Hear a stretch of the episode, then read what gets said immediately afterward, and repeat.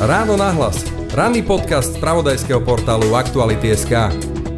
Odchádzam zo Slovenska, dávam si od neho sabatikál. Pred rokom takto oznámila svoje rozhodnutie opustiť krajinu verejnosti známa medzi politologmi etablovaná aj s obzorom skúsenosti vzdelávania v Oxforde. Viera Žúborová prekážala aj najmä degradácia vzdelaných. Odišla do Berlína. Čo tam našla a ako vidí malú krajinku, ako píše o Slovensku z perspektívy svetovej metropoly a zažitej demokracie. Je streda, 7. decembrový deň, počúvate podcast Ráno náhlas. Moje meno je Jaroslav Barba. Barborák. Ráno nahlas. Ranný podcast z pravodajského portálu Aktuality.sk.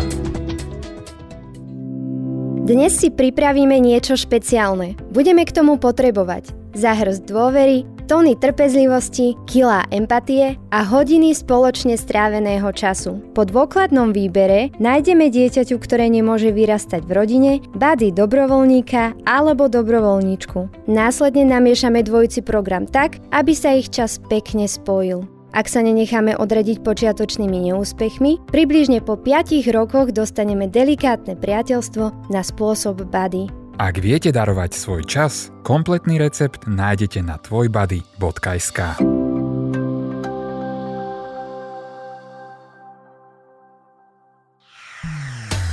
Ráno nahlas. Ranný podcast z pravodajského portálu Aktuality.sk. Ešte raz teda politologička v dobrovoľnom exile Viera Žúborová. Vítajte opäť po roku v Ráno nahlas. Dobré ránko. Nevládzem už, nevládzem počúvať tú nenávisť, zlosť, agresiu, ktorá je okolo mňa a dusí ma. Aj takto ste písali pred rokom. Pani Žobrová chce spýtať, či to z vás už opadlo.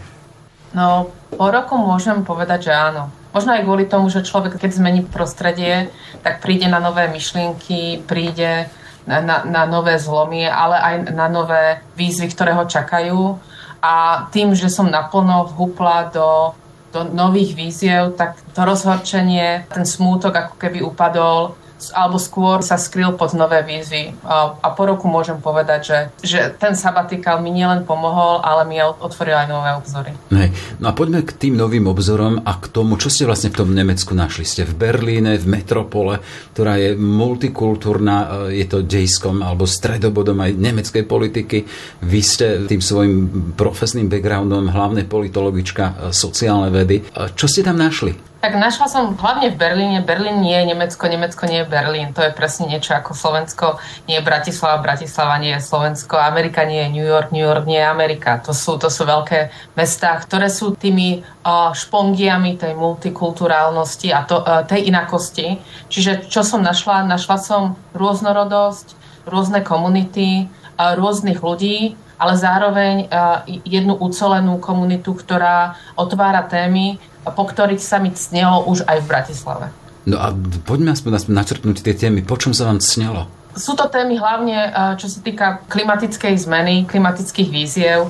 Sú to témy, ktoré, ktoré sa týkajú práve v súčasnosti toho, čo na Slovensku opäť eh, trocha upadlo prachom a to, to je rovnosť LGBTQ komunity, sú to témy, ktoré sa vytvárajú okolo rovnosti, príležitosti a rovnosti ako takej, ale sú to témy aj, ktoré, ktoré otvárajú samotní ľudia v podobe diskusie ohľadne, kam sa uberá nemecká církev, akým spôsobom by, by mala byť zmenená a otvorená k 21. storočiu. Čiže sú to témy, ktoré človek žijúci v Berlíne keď má uh, ten background alebo to pozadie sociálneho vedca, nájde ich v každom bare, v každom diskusnom fóre. Čiže je, je toto uh, zhubné prostredie, ktoré vás nasaje, ani neviete ako. Nerozumel som teda, že je to z, nie zhubné, ja som počul, že zhubné prostredie? Hubné, hubné, ako, ako hubka. Aha, v tom zmysle, jasné. Spomínate e, zelené témy, teraz bola veľká konferencia klimatická, ktorou žije aj Slovensko, aspoň teda tým, čo sa prenašalo odtiaľ. Spomínate e, tému LGBTI, ktorá je teraz u nás po tom, čo sa stalo na Zámockej pred dvoma mesiacmi, viac ako aktuálna sú otvorené a veľmi otvorené všetky témy v súvislosti s LGBTI komunitou a s ich ašpiráciami dostať sa do nejakého rovnoprávneho postavenia A hovorili ste napríklad aj o tom, akým spôsobom prežíva svoju církevnosť alebo ten synodálny proces nemecká katolická církev. Nedá sa do široka o všetkom samozrejme, ale keby ste si mohli vybrať čo by ste teraz rozvinuli? Len zaujíma ma ten váš pohľad. Predsa len žijete, ako hovoríte, nasávate v tom prostredí, ktoré je hubné. Čiže keby sme sa dotkli možno témy LGBTI, aký je ten pohľad zvonku smerom tuto k nám? Tak v prvom rade, možno troška aj osobnejšie, ja som začala pracovať ako dobrovoľník tento rok od septembra v jednej organizácie, ktorá nesie názov ORAM. Je to organizácia zaoberajúca sa utečencami a tými, ktorí žiadajú azyl, ale uh, ako keby fokusuje sa alebo zameriava sa po slovensky na čisto malinkú LGBTQ komunitu. Čiže nie na všetkých utečencov, ale práve na túto komunitu, čím, čím vlastne otvára priestor pre iné organizácie v Berlíne, v Nemecku na spoluprácu s ňou. No, pr- práve toto prostredie mi dáva uh, ten impuls, aby som sa ešte viac vnorila do témy LGBTQ komunity a hlavne o tom, akým spôsobom aj médiá, štátne médiá začínajú vlastne otvárať tieto témy. Ono, um, nemôžeme si hovoriť o tom, že Nemecko je úžasná krajina, ktorá nemá problémy, každá krajina ich má.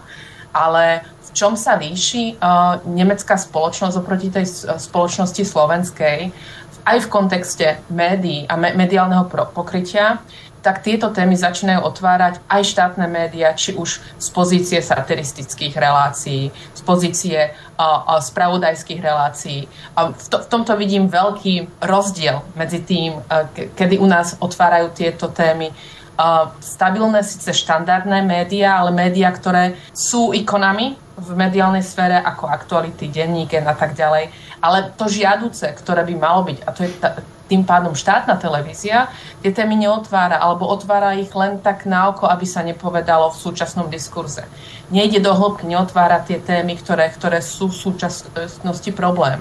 V Nemecku má veľký problém aj práve v tom, akým spôsobom táto komunita aj ona tu čelí rôznym atakom, rôznym handlivým slovám ale zároveň sa snažia tie médiá uh, zmierniť, zmeniť ten pohľad a prinášajú aj krátke dokumentárne filmy, aj reportáže o tom, že táto komunita je tu medzi nami, žije tu, vytvára tú určitú identitu a má potenciál či už uh, uh, ľudský, ale aj ekonomicky na to, aby, aby sa komunite lepšie žilo. Spomínali ste potom aj ten obraz a to, akým spôsobom tam traktujú napríklad e, tému církvy, církevného života. Viem, že teraz tam je veľká aktuálna téma tej synodality a s ktorou majú problém aj vo vzťahoch s Vatikánom. Tuto nejaké okienko k tejto téme z vášho pohľadu? Tak mňa, čo asi najviac zaujalo, čo som nenašla nikdy v slovenskej mediálnej sfére, bol fakt, že táto téma je otváraná aj e, populárnymi satiristickými, komediálnymi reláciami. Je troška nadľahčená, robí si možno pre katolickú komunitu, e, prekračuje tú hranicu toho, čo je dovolené, z čoho, z čoho sa smiať a z čoho nie, ale robí to. Nebojí sa ísť do tém, nebojí sa ich otvárať tie témy, nebojí sa nastavovať to zrkadlo a ne, nebojí sa vlastne prezentovať tie stereotypy, ktoré sú tu a prezentovať niekedy až komické zákony, ktoré má práve tu nemecká církev, ale nebojí sa to otvárať. Aspoň z pohľadu, ak e, teraz neporovnávam bavorskú spoločnosť alebo spoločnosť e, v Saxónii, tak z pohľadu tej nemeckej mladej generácie je to práve tematika, ktorá je zaujímavá a ktorá dlhodobo bola podceňovaná, pretože tá nemecká mladá generácia, aspoň tá, ktorá žije vo veľkých mestách ako Berlín, Hamburg, alebo aj Leipzig. To je generácia, ktorá rada diskutuje o, o, o tom, akým spôsobom by sa mala cirkev uberať, ale pre ňu je dôležitá momentálne to, akým spôsobom sa má uberať e, nemecká spoločnosť v kontexte klimatických zmien, v kontexte zdravého života, v kontexte z toho, akým spôsobom e, by mal bežný občan byť e, úsporlivý v tom, čo je, ako to je, ako nažíva, ako, ako recykluje. Prvé, čo, čo ma zaujalo a veľmi pobavilo, bolo, keď som prišla do Berlína a tak máte vždycky také tie príručky, ako sa správať ako cudzinec v Berlíne, akým spôsobom vlastne nasať tú energiu. A prvé, čo bolo, z čoho si sami Nemci robia srandu, je ich, je ich neustála obsesia separovať veci. Čiže tá separácia v tomto ohľade, hlavne v Berlíne, je obsesiou.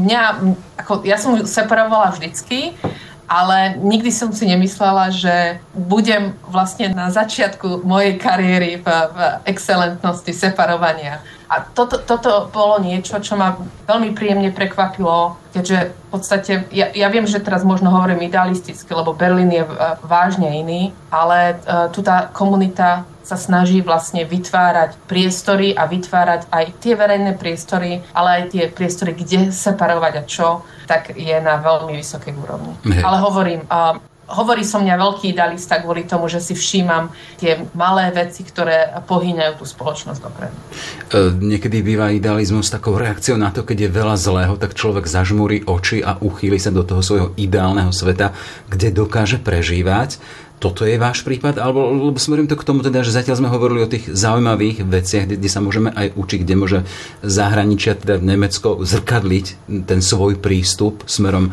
tým, k tým jednotlivým témam, ktoré sme spomínali, smerom aj k nám na Slovensku. Ak chcem sa spýtať, všímate si, alebo nezatvárate oči ani pred tým, čo nie je následovania hodné, alebo čo nie je príjemné, v čom sa nežije ľahko aj tam v Nemecku.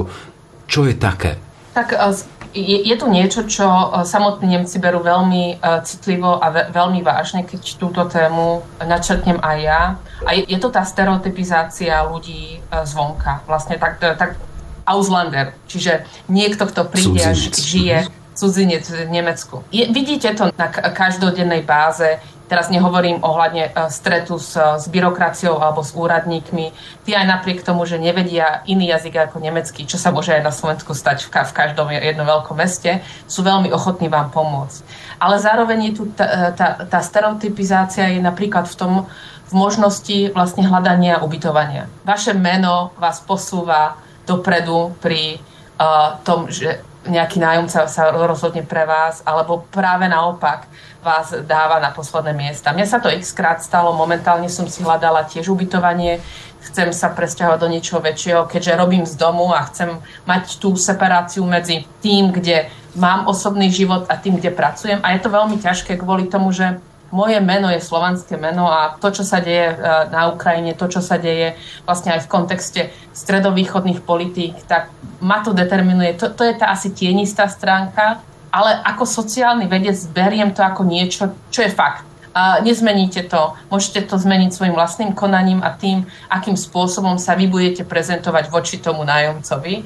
A, ale áno, toto je jedna vec, ktorá je tu, je, je aktuálna. Ja už sama si robím srandu, že vďaka Bohu, že nemám arabské priezvisko, lebo to by som bola už na tej poslednej, a poslednom možnom mieste pri výbere. A zatiaľ som iba predposledná. A veľmi komicky to berem ale zároveň áno, je to tienistá stránka. Nie je to niečo, čo šmahnutím čarovného prútika, e, prútika dáte preč tej spoločnosti.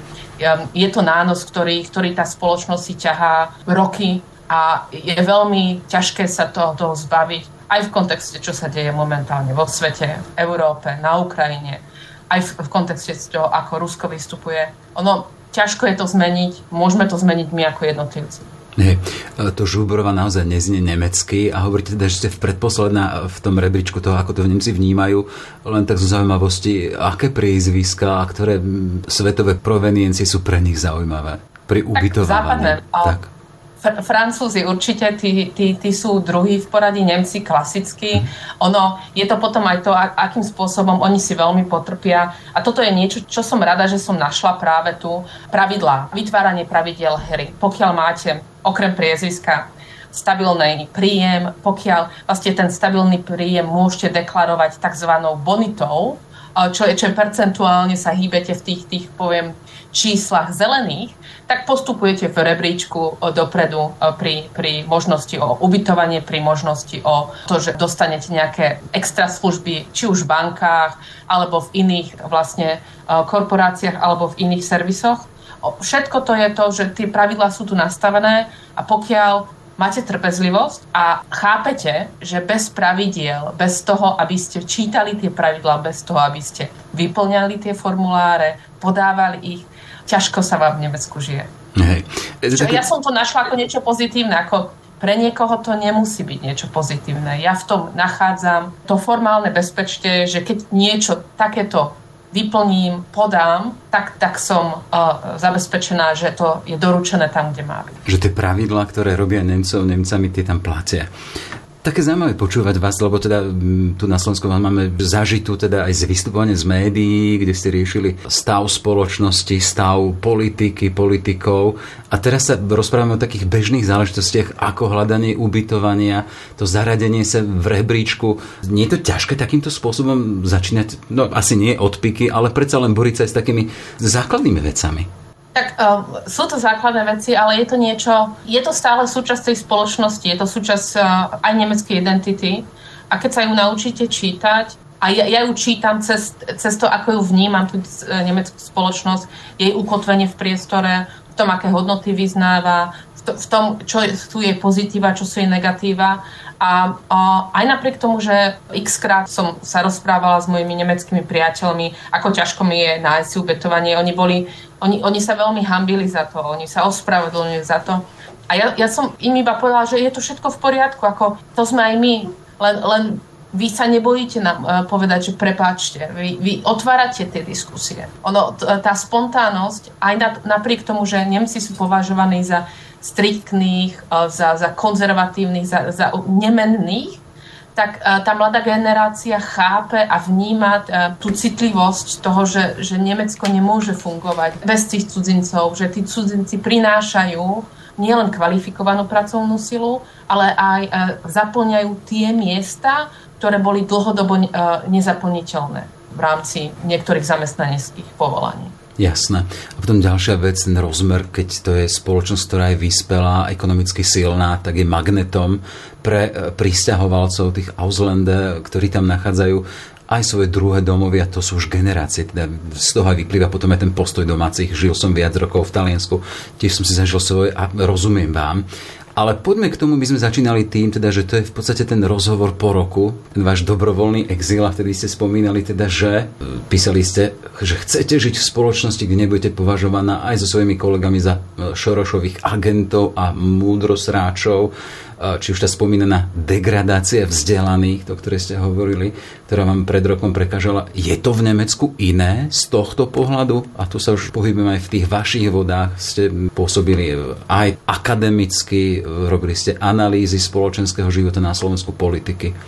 Tak v prvom rade ja som začala, ja som vúpla do prostredia, alebo začala som vlastne krátkodobý kontrakt v jednej nadácii, ktorá sa venuje kryptomenám. Čiže ja som úplne do iného prostredia, kde, kde vlastne som sa začala hľadať. Tam som pôsobila na, na pozícii grant writer, čo znamená, že písanie grantov na to, aby vôbec tá nadácia fungovala, aby rozvíjala tú blockchain technológiu tým smerom nielen kryptomeny, ale blockchain technológiu, ktorá umožňuje napríklad otváranie a tankovanie aut bez toho, aby dotyčný musel zaplatiť, všetko sa to bere automaticky, alebo to, aby farmári dostávali svoje financie cez pravidelné platby bez toho, aby to, o to požadovali. Ten systém vlastne je tak bez, by mal byť tak bezpečný, že, že im otvára tie pôžičky a, a, a je bezkontaktný, vlastne plinie tie financie na ich účty. Čiže ja som húpla do úplne iného prostredia, čo, čo to bolo ťažké, ale bola to zároveň výzva, lebo mi otvorila vlastne dvere do komunity, uh, ku ktorej som a stále mám uh, troška, som veľmi skeptická kvôli tomu, že stále sa boja otvárať témy a stále sa boja rozprávať o tých témach, čo sa týka sociálneho dopadu a blockchain technológií, toho, akým spôsobom tie moderné technológie, či už pozitívne alebo negatívne, narúšajú náš každodenný život. Troška som si vylepšila, musím povedať, e, e, ten môj pohľad práve na nich a na, na všetkých rôznych softwarových inžinierov a všetkých rôznych technikov, ale prinieslo mi to aj vlastne možnosť začať pracovať s nimi troška iným spôsobom, podporiť ich v, v otváraní projektov, ktoré majú sociálny dopad a ktoré napríklad pomáhajú komunitám nielen v Európe, ale aj v Amerike, ale aj v Afrike, kde ten spôsob financovania, spôsob platieb kvôli tomu, že tam sú vojenské konflikty, že tam neexistuje určitý stabilný bankový systém, tak cez tú blockchain technológiu sa to zdá všetko zlepšiť. Čiže uh, dostala som sa do úplne iného prostredia a potom som začala rozvíjať aktivity, ktoré viac menej sú spojené s týmto prostredím, ale stále si udržiavam aj z dôvodu toho, že stále pôsobím v, v Bratislava Policy Institute ako výskumníčka. Čiže ja sedím momentálne na troch stoličkách, a vyhovuje mi to kvôli tomu, že viem prepínať medzi modernou, ktorá možno na Slovensku ešte nie je uchopiteľná, ohľadne technológií, smart kontraktov a mohli by sme pokračovať ďalej a zároveň stále zostávam v tom prostredí tých sociálnych zmien a sociálnych interakcií. Hej. Akým spôsobom obohatila napríklad téma kryptomien, teda keď vyslovene musíte lúskať to, aby ste získali granty pre, tento, pre túto oblasť, tú vašu oblasť, tú vašu, máte tú, tú pôvodnú náuky o, o spoločnosti, o, o, viete v tom zmysle teda, že čím bude obohatená tvorba Viery Žuborovej, keď sa raz možno budete zúročovať to, čo ste za svoj život nabrali a budete nejakým spôsobom e, robiť takú nejakú životnú syntézu. Akým spôsobom ovplyvňa kryptomeny váš pohľad na spoločnosť? Nebudem teraz veštiť z sklenenej gule, alebo čo sa stalo, ale poviem to napríklad jedného malinkého projektu, ktorý som otvorila ešte pred mojim odchodom. A, to bol projekt e, zameraný na podporu Ukrajiny a ukrajinských e, neziskových organizácií. A to bolo práve e, cez kryptomeny. Čiže vlastne vytvorenie tzv. kryptotrhoviska, kde rôzni aktéry celosvetovo mohli posielať svoje financie na podporu týchto organizácií a zároveň systém stabilných transakcií, ktoré im umožňovali nákup pra, tam sme sa zaviazali a tam sme zaviazali vlastne aj memorandum tých, ktorí prispievajú aj nás, že jednotlivé financie budú využité výhradne na humanitárne účely, čiže nákup potravín, zabezpečenie elektriky, zabezpečenie vody a tak ďalej. Čiže ono, vždycky sa dá technológia skombinovať s sociálnym vplyvom alebo impactom. Záleží na tom, ako aktéry sú benevolentní pri kooperácii medzi sebou. Hej. A v, v tomto prípade boli. A, a, a i keď je to negatívum, ale vojna na Ukrajine spojila niektorých aktérov, ktorí e, v minulosti neboli schopní sa spojiť. Uh-huh. Opäť sa vrátim k tým Šorošovým agentom a múdrosráčom, to sú citácie z toho vášho statusu z pred roka, z ktorého ste v podstate tak si to nejak vypulili zo, zo seba, že už máte toho dosť a potrebujem ísť preč. A to boli v podstate citácie našich tu domácich politikov, sa v tom môže nájsť Robert Fico Koludne, teda, keď to povieme takto veľmi otvorené. Tu sa chcem spýtať, to, čomu to smerujem, teda, že to Nemecko je iné, tam už nemáte ten pocit toho, že tí reprezentanti národa, reprezentanti Nemcov takýmto spôsobom sa obúvajú do elít? Ono, občianská spoločnosť v Nemecku má veľmi silné postavenie a je veľmi heterogénna a nájdete tu rôzne občianske združenia, ktoré ma, majú rôzne aktivity, ale zároveň sú podporované zo strany štátu cez rôzne grantové výzvy a sú podporované aj témy, ktoré na Slovensku v momentálnom kultúrnom prostredí by nemali podporu. A môžeme, môžeme ísť naspäť LGBTQI plus komunita alebo rovnosť príležitostí alebo vôbec to, akým spôsobom ukrajinské ženy by mali participovať na nemeckej spoločnosti cez tréningy. Tam som bola súčasťou jednej, jednej napríklad skupiny ako dobrovoľník, aj freelancer, kde sme dávali krátke workshopy práve ukrajinským ženám, akým spôsobom participovať na občianskom živote v Nemecku ako utečenec. Mm-hmm. Čiže um, nestretla som sa tu s tým, že by mi niekto povedal otvorene, že som Sorošovský agent. Nestretla som sa tu s tým, že, že by niekto degradoval moje vzdelanie. Práve naopak, prvýkrát v živote vnímam svoje, svoj životopis ako niečo, čo som si nadobudla svojou prácou, tým, akým spôsobom sa pozerám na svet a aké témy otváram, tak prvýkrát, bohužiaľ, musím povedať, že nie, nehovorím, že je to Nemecko, nemecká spoločnosť, ale možno tým, v akej branži pracujem, tak prvýkrát sa mi práve stalo naopak, že boli zaskočení na to, aká som mladá, čo už e, nemyslím si, že som v, ne, v nejakých tých 20-30 rokoch, ale prvýkrát sa mi stalo, že tí ľudia boli veľmi príjemne prekvapení, koľko mám skúseností z rôznych oblastí a, a vážili si práve tie skúsenosti a, a rôznorodosť, a, ktorú im prinášam, či už do krátkodobých spoluprác, dobrovoľníckých aktivít.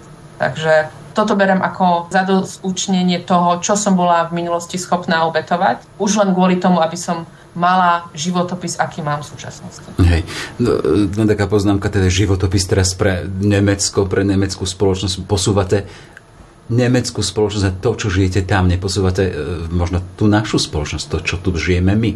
To vám nie je ľúto? Tak um, posúvam ju.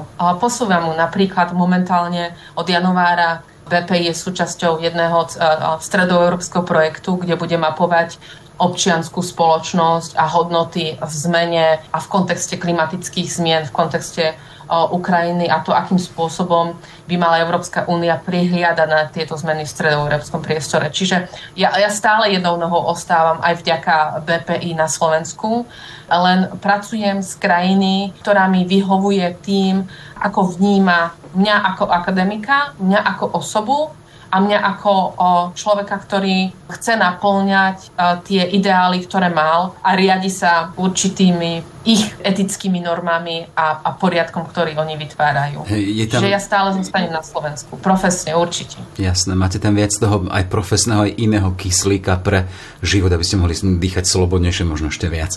Všimol som si, že ste na svojom statuse na Facebooku písali, že nekomentujem slovenskú politiku ale všimol som si aj to teda, že urobíte aj výnimky, občas prekročíte to svoje predsavzatie, možno seba zachovné opatrenie, neviem, ale predsa len za ten čas, čo ste odišli, sa tu stalo toho veľa.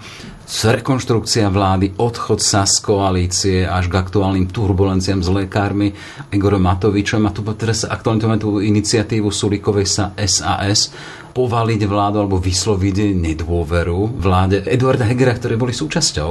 Ako čtete tento posledný krok? Tak ono, v prvom rade je to politika. Politika, ktorá sa snaží vlastne vytvárať stratégie a vysielať signály do spoločnosti s cieľom alebo chtiac, aby ich spoločnosť správne pochopila presne tak, ako ich, ako ich vysiela. Čiže Sulik sa snaží, Richard Sulik spolu so, so svojou stranou sa snaží momentálne celú svoju silu a pozornosť dať do polohy toho, že inak sa to už nedá. Ako je to normálny politický živočích ako všetci ostatní, a sú to normálne stratégie. Všetko by bolo v poriadku, keby. A to keby je to, že tie dáta, um, to, ktoré v súčasnosti plynú, či už zo slovenskej scény uh, výskumnej, alebo z Eurobarometru, alebo vlastne aj z, z globálnych uh, výskumov, vrhajú Slovensko do pozície, kde sa vlastne tá spoločnosť láme. Láme sa na to, či si vybrať cestu, kde tá cesta alebo ten, ten cieľ by mal byť podpora a zachovanie demokracie.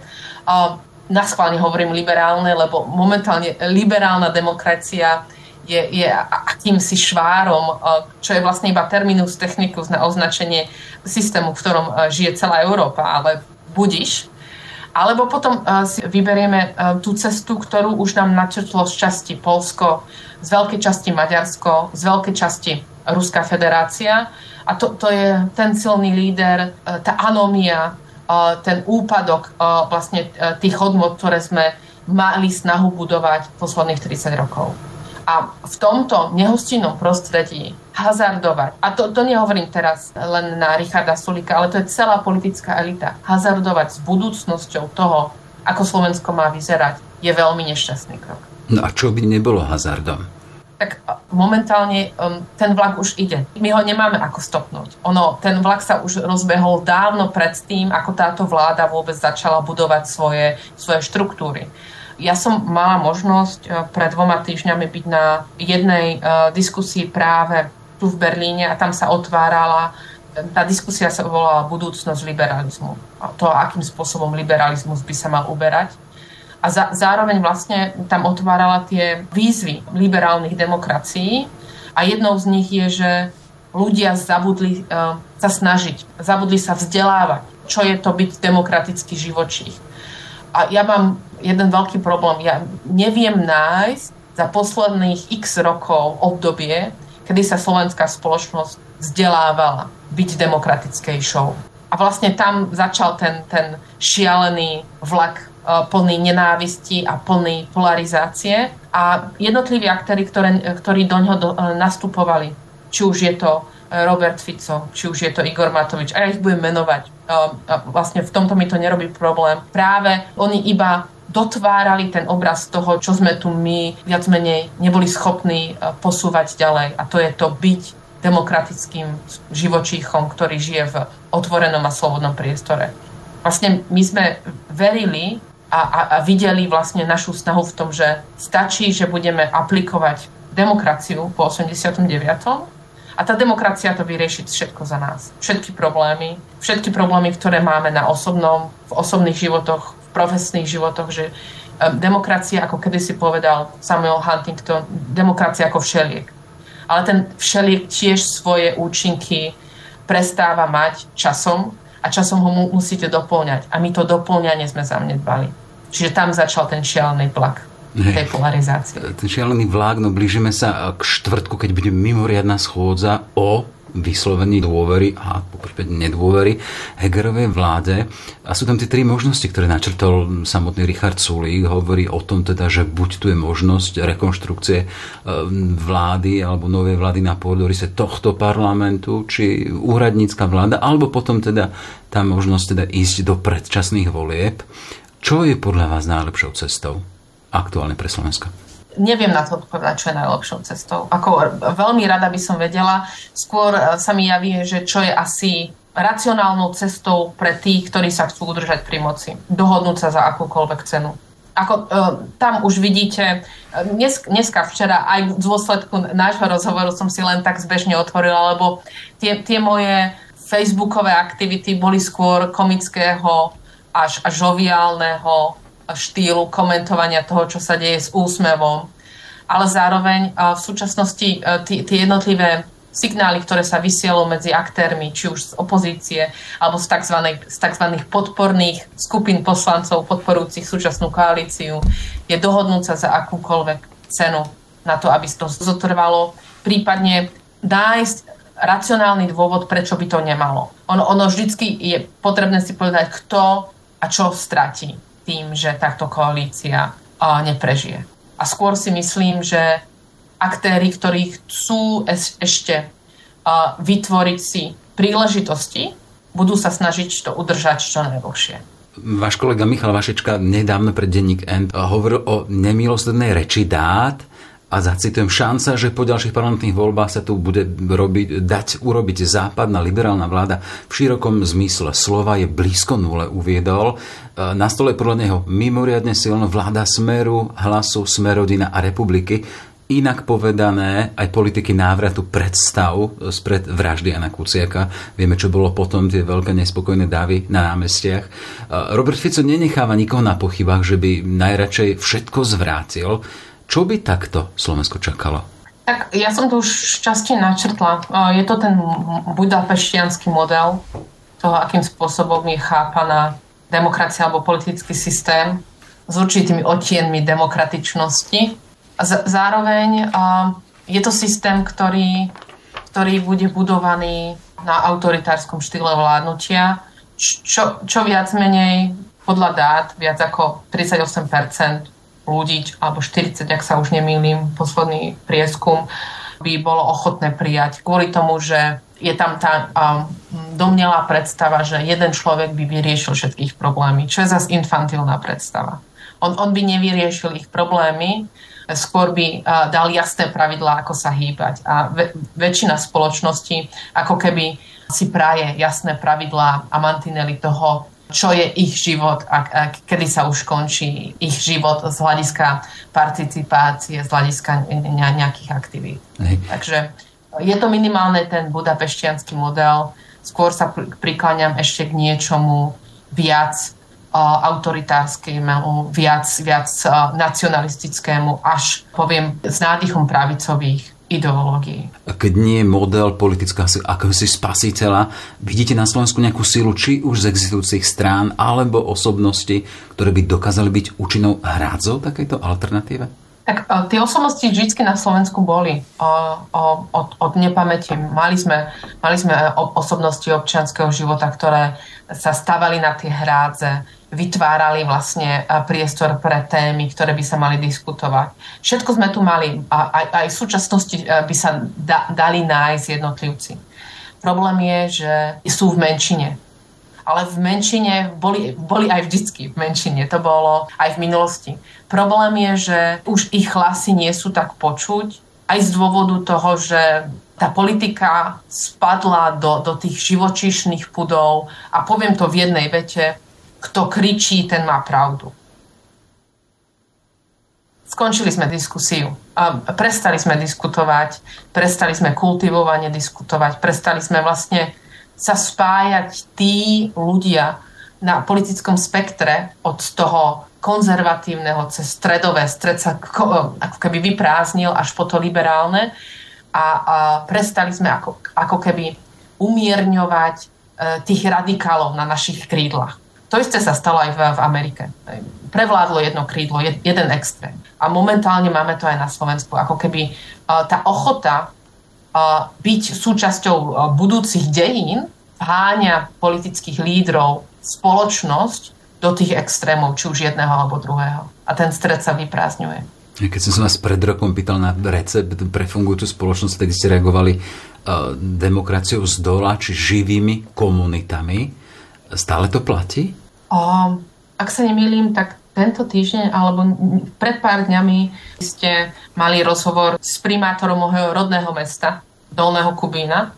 A to, to je príklad živých komunít na lokálnej úrovni. Že, že tí primátori aj napriek neschopnosti fungovania štátu alebo aj starostovia a rôz, rôznych malinčkých dedín sú schopní vlastne udržiavať tú komunitu a udržiavať ju v, v hraniciach, nehovorím teraz zákonnosti, ale v, tej, v tých hraniciach toho, ako dodržiavať poriadok, ako sa správať ako komunita, ako dbať o svoje okolie, akým spôsobom rozvíjať uh, tú participáciu na, na lokálnej úrovni. Oni sú, oni sú, len ich málo ukazujeme, alebo málo chcú byť viditeľné.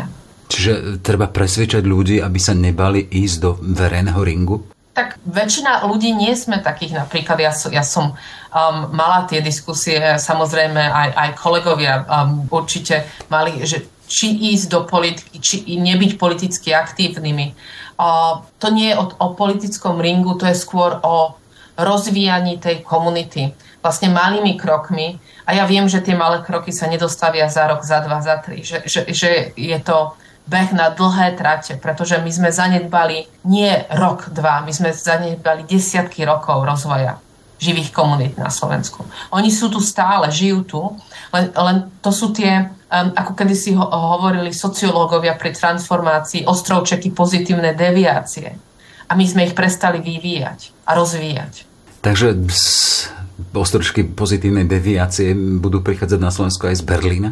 Minimálne aktivitami a projektami, ktoré otvárame, tak áno. A ve- verím, že niektoré projekty sa dostanú aj do vnútra tej spoločnosti a troška, nehovorím, že ju zmenia, ale otvoria jej možnosť toho, ako vnímať možno budúce zmeny a budúci vývoj toho, kde ako človek, ako Slovák by som chcel byť v 21. storočí. Z toho, čo ste e, rozprávali, nejak pôvodne som sa chcel spýtať teda, že ten sabatikal Ala Žuborová, keď to sabatický rok, to bol kedysi ohraničený naozaj rokom, ale e, asi to nebude hej rok, ak som to pochopil správne, že pre vás to je kyslík a, a čo si teda spôsob existencie Berlín, Nemecko, spoločnosť mimo Slovenska. Čiže neplánujete ten fyzický návrat do našich geografických končín. Ten e, sabatikál Alžuborova nekončí. A na teraz nie. Skôr sa snažím vlastne vyťažiť maximum z toho, že som tu. Vrátim sa k otázke bývania. Až teraz vidím, keď podávam rôzne vlastne projekty alebo rôzne návrhy spoluprác, presne neviem, ako, ako sa hovorí, zákazky, hej, zákazky, mm-hmm. zákazky tak vidím, čo to robí mať adresu v Berlíne na rozdiel od adresy na Slovensku. Je, je tam veľký rozdiel. Môžete mať akýkoľvek dobrý ten životopis, ale to social ID je veľmi citeľné. Takže áno, chcem zužitkovať to, že tu som, a to, akým spôsobom chcem vytvárať niektoré, niektoré spolupráce, ktoré si myslím, že sú kľúčové. Nielen pre mňa, ale aj pre eh, ľudí, s ktorými spolupracujem, či už na pozícii dobrovoľníka. To je niečo, čo som si musela nájsť za, za ten rok, pretože bez dobrovoľničenia to nie som ja. Našla som to práve v organizácii. Paradoxne vtedy, ako sa stal, stala tá hrozná vražda, práve vtedy mňa, mňa zamestnali práve ten týždeň, ešte predtým. To, to bolo ako keby neviem, znamenie, že idem správnou cestou a určite chcem o mnoho viac podporiť tie nové inovatívne startupy, ktoré rozvíjajú a chcú mať sociálny vplyv a svojimi technológiami na, na život, na každodenný život a na podporu tých komunít, ktoré v súčasnosti sa či už boria v rámci vojnových konfliktov alebo v chudobe. Hej. Takže áno. Z tej dôležitosti tej berlínskej adresy u vás, tam čítam aj to, že máte taký teraz už skôr, skôr globálny ťah, to už nie len ťah v rámci Slovenska, ale čo si ďalej, hej? Tak uh, vlastne tá nadácia mi otvorila priestor spolupracovať globálne, a, pretože vlastne tie startupy nevznikajú len, len ako určitá iniciatíva na jednom mieste. Oni spájajú rôznych aktérov. Momentálne spolupracujem s, so startupom, ktorý je americko-nemecký. Čiže mám telefón jeden deň s Američanmi, druhý deň s Nemcami a snažíme sa vlastne vytvoriť projekt, ktorý bude financovaný a ktorý podporí inovácie v oblasti o, farmárčenia napríklad. Čiže áno, to sú nové nevydané obzorie pre Vieru Žuborovú, kedy si ešte pred rokom Áno, určite áno, ale zaujímavé a otvárajú nové možnosti, ako využiť to, kto som a že som sociálny vedec. Dobre. Všetko... Čiže ja vždy vidím ten impact. Všetko dobré, nech sa vám darí a nech vám to vyjde. Aj na tej Ďakujem berlínskej adrese. No. Toľko teda Viera Žuborová v dobrovoľnom exile, ktorý zatiaľ nekončí a vidíme, že má globálny ťah. Dovidenia, do Ďakujem. počutia. Dovidenia. Všetky podcasty z pravodajského portálu Aktuality.sk nájdete na Spotify a v ďalších podcastových aplikáciách.